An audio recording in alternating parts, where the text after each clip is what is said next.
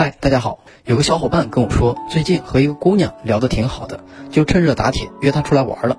第一次约她有点紧张，期间牵过一次手，不过没敢牵太久就松开了。接下来就变得很不自然，有点畏手畏脚。回家后我们闲聊了一会儿，她说我们发展的太快了，她比较慢热，没有准备好。现在她没找我，我也不好意思找她，这样僵持了好几天。她问我姑娘到底怎么想的，我该怎么做？这种情况下，我跟他说：“如果你就这样不理他了，他也会真的不理你了。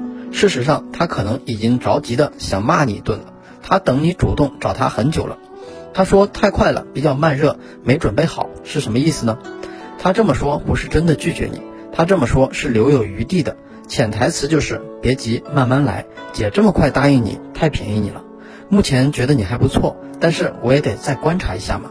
就像买一件衣服。女生都翻来覆去的去看去对比，然后才决定付款，而女人本来就是比较矜持含蓄的。从你的描述来看，她跟你聊天的状态还不错，而且约出来也很容易，说明姑娘真的对你有好感。你现在该怎么做呢？聊啊，约啊。